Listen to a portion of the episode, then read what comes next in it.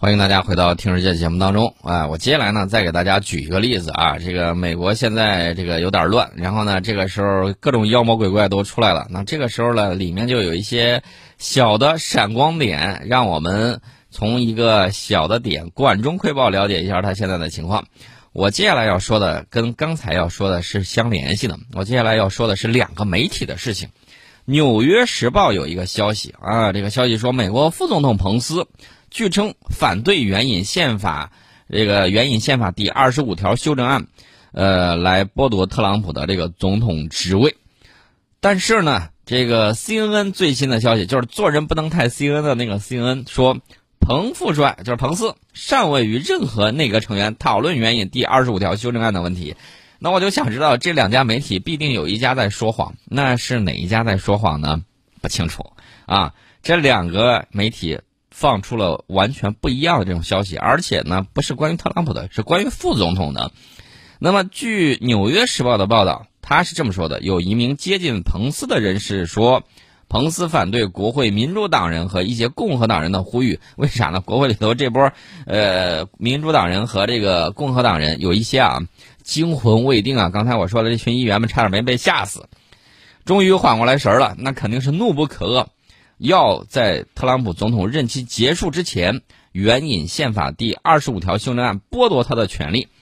就在同一天，美国众议院的议长佩洛西啊，这个呼吁援引美国宪法第二十五条修正案，立即将特朗普免职。那 CNN 的消息说啊，彭斯没有跟内阁成员，没有跟任何内阁成员讨论援引第二十五条修正案的问题。那这个里头，你们的消息源是有问题，还是这个中间有时差，还是怎么着呢？反正放出的消息是南辕北辙呀，呃，所以我就跟大家说了，美国媒体啊，有的时候太双标狗，太双标狗，双标狗的结果是什么呢？就是狼来了喊多了，鬼才信你呢。我不会相信你说的一个字儿的。当然了，他有的时候迫于无奈啊，迫于没有办法。不得不实事求是的说那么几番话，那也是源自于什么呢？真相大白于天下了，他没办法了。他在他能说谎的地方，你揪不出来的时候，他一定会说谎的啊，不会说实话的。这是这么样一个情况。那么大家也都知道，谁都知道美国现在出了问题啊，但是有很多人依然在夸，比如说从去年年初开始夸的，夸什么有有多少？有这个自己有很多的这种野战医院，有三十五艘啊医疗船啊，三十五艘医疗船 影儿都没有。去年我都跟大家说过，没那么多船，而且他的医院船可不是按照防疫去设计的，人往上一去，马上就会感染。结果后来不好意思，呃，源自于这个事实，源自于判断，那他的结果就是这个样子。把人救治上去，结果感染了好几个人啊！那船被迫也就走了，没有起到任何作用。然后还说美国物资强，美国科技强，到现在还有人夸他那边岁月静好，没啥事儿，大家该干啥干啥。那死的人简，美国霍普金斯大学每天报那个数字难道是假的吗？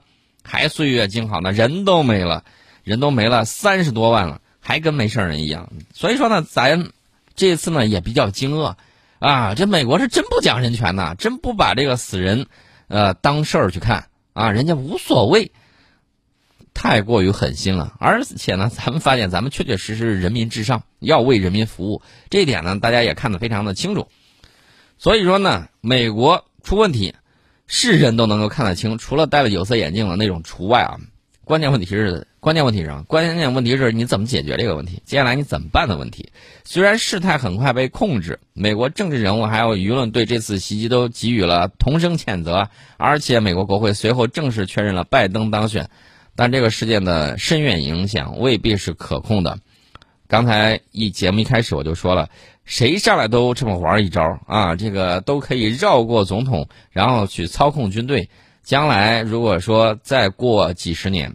我指的这个几十年，可能就是二三十年的时间啊。到时候，美国社会人口结构发生巨大变化，罗马帝国的崩溃会不会就在眼前呢？我们拭目以待，可以看一看啊。为什么呢？人口结构变了，然后呢，这个它有一些议员需要讨好选民，需要讨好选区，需要讨好这种人口结构发生变化的这种变化。那接下来它会变成什么样一个情况，我就不得而知了。所以说，这个变化是非常有意思的啊。我们可以骑驴看唱本，走着瞧。这个事件不能简单的看成。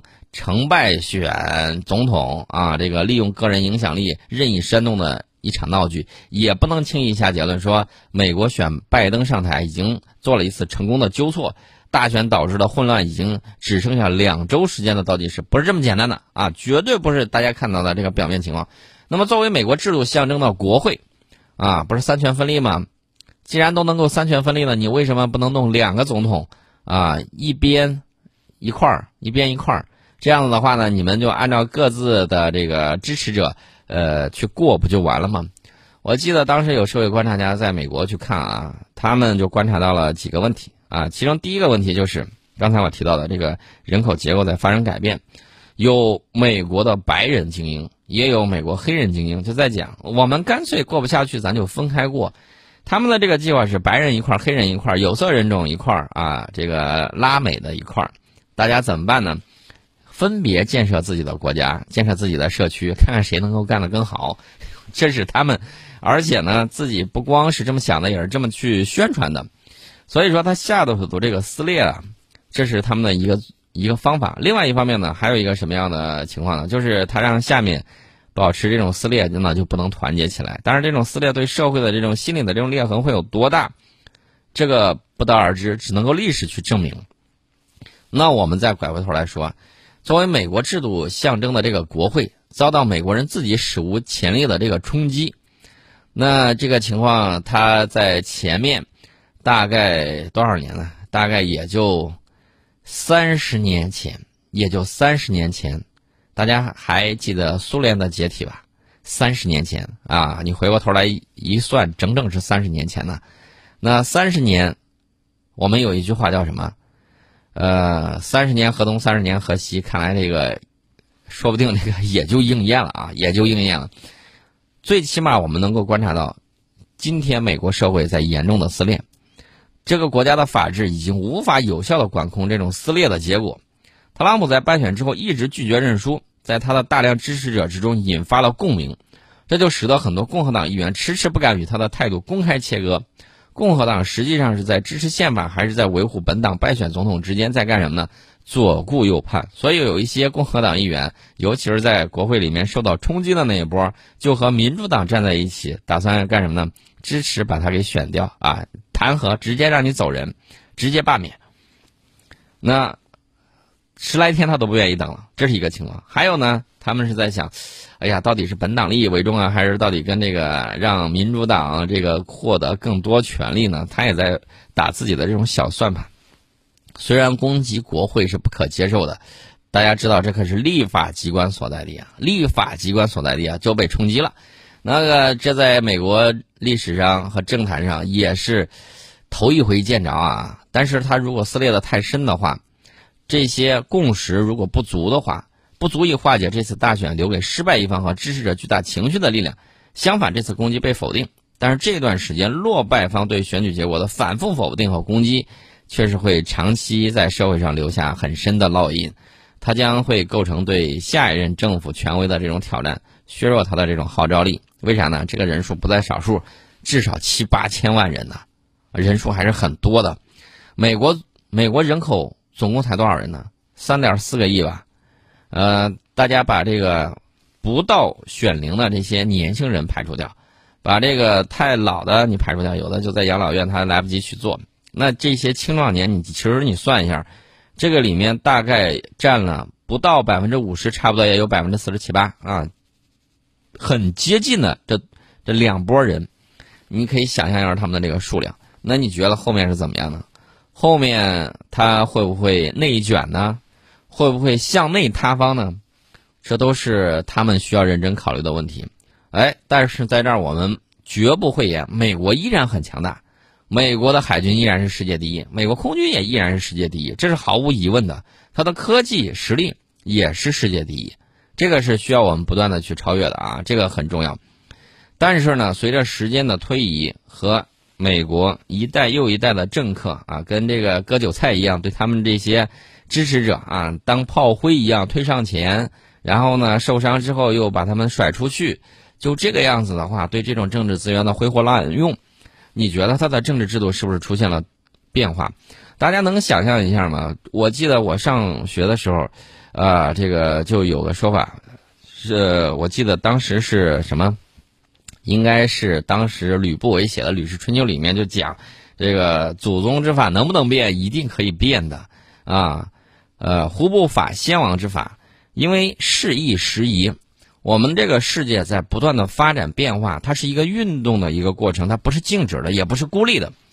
你要是老拿过去二百年前的法律，你看，咱给大家举个简单例子。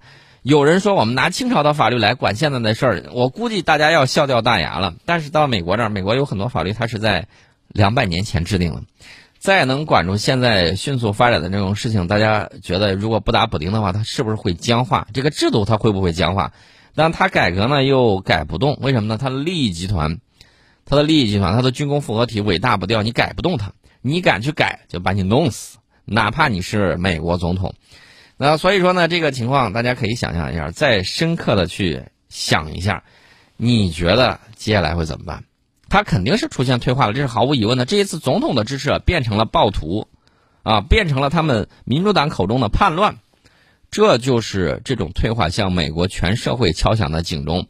怎么现任总统的支持者就成了暴徒了呢？这是一个问题。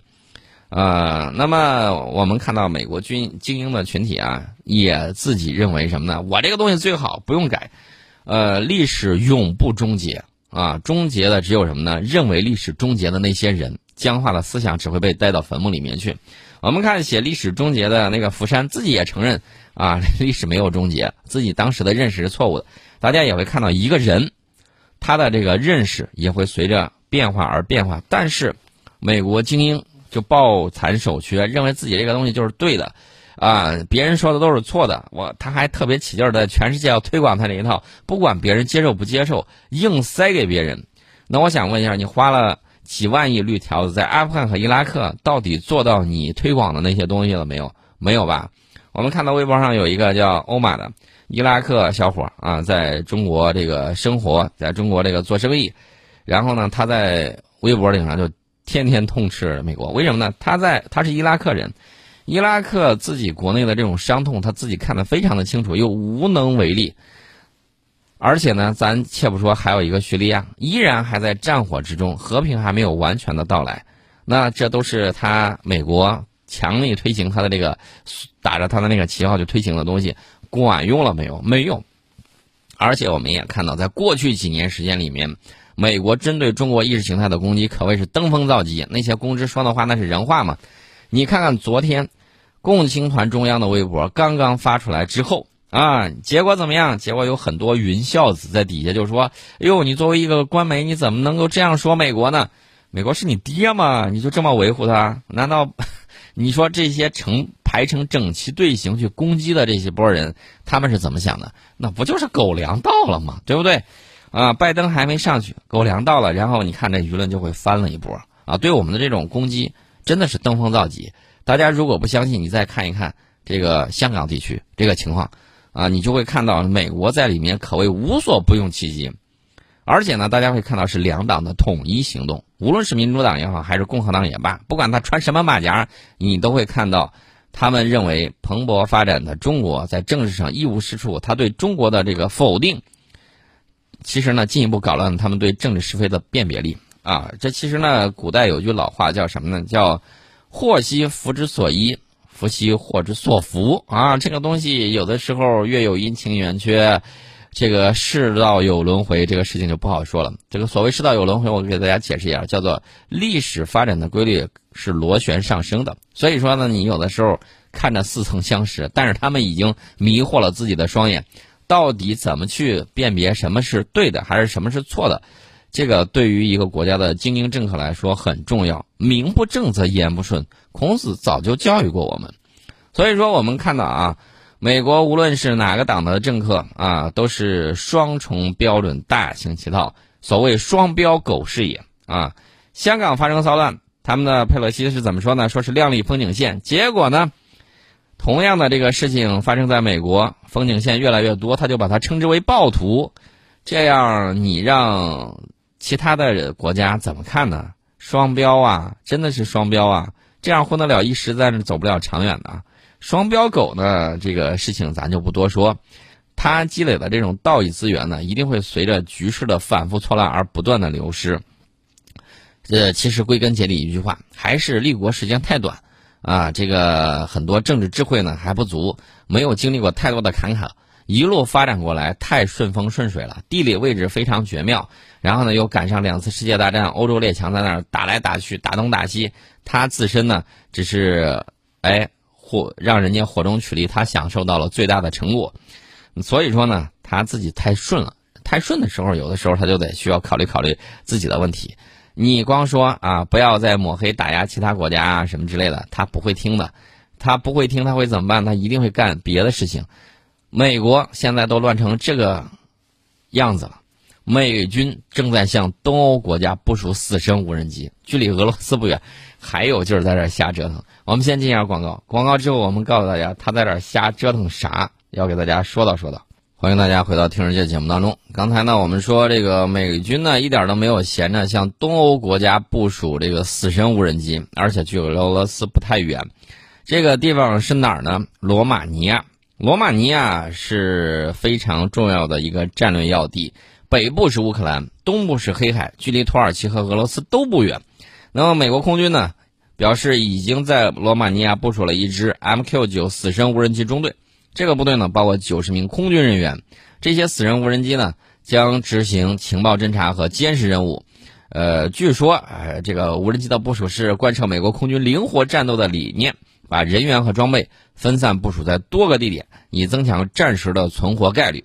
此外呢，这些无人机还将执行自由机动飞行任务，与该地区的美国及其盟国军队一起工作，还可能参与演习，以确保美国与盟国伙伴国间的这个互操作性。那么，美军公开的这个文件标题里面呢，说把这个 MQ9 无人机在罗马尼亚的部署描述为建立一种持续存在。那有人就问了，说那你要持续存在，你要不要设立永久基地呢？美国、欧洲和非洲空军司令部的发言人就说了：“哎，我们现在还没有讨论部署时间长短的问题。呃，但是呢，他说，美国、欧洲和非洲空军经常在欧洲各地调动飞机，与熟悉各作战区域开展训练。这些部署呢，只是我们向北约盟国和地区伙伴展示我们坚定承诺的重要，就是众多方式之一。”当然我要告诉大家的是，今呃不是今年，是二零二零年的一月份，美国空军曾经向波兰派遣了一支 MQ 九死神无人机分队。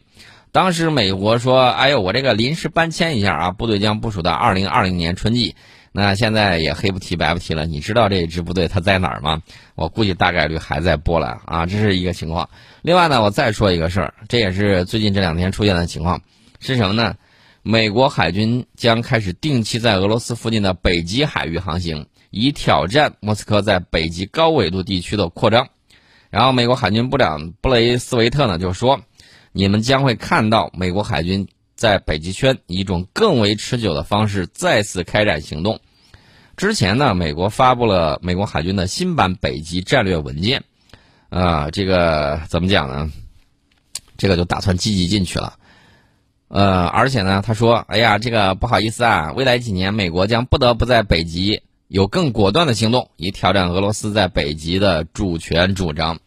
那么，美国打算进入巴伦支海，然后绕过这一海域，前往克拉半岛，在这个地区更多的露面。呃，当北极航道开通的时候，美国海军要确保他们的合作伙伴享有航行自由。你看，航行自由都被说烂了，下次换一个新词儿啊，这个大家都耳朵里都听出来茧子来了。”那么，位于俄罗斯，呃，这个极北的这个摩尔曼斯克州的克拉半岛是一个高度军事化的区域，在这儿驻扎有强大的俄罗斯北方舰队，包括潜艇部队。这个地方对于俄罗斯的军力投送非常的重要。那么，美国海军在新版的北极战略文件里面就说，俄罗斯通过大量的投资来提高其在北极的防务能力和经济实力，还指责俄罗斯采取不透明的军事行动和非法监管手段，造成北极地区的安全性降低。那接下来他会怎么办呢？美国打算在这个地区部署大量的潜艇，啊，这个大家也会看到，美国海军未来的这个造舰计划里头强调，在未来几年之内要建造多达七十艘到八十艘的潜艇。那这些潜艇呢，就是要在北极下面有一部分要在这儿活动。那这计划呢是目前舰队中四十八艘潜艇数量的两倍，啊，这是这么样一个情况。我大概呢给大家说一下，人家一点都没有消停啊，这接下来怎么办？我觉得我们再观察观察，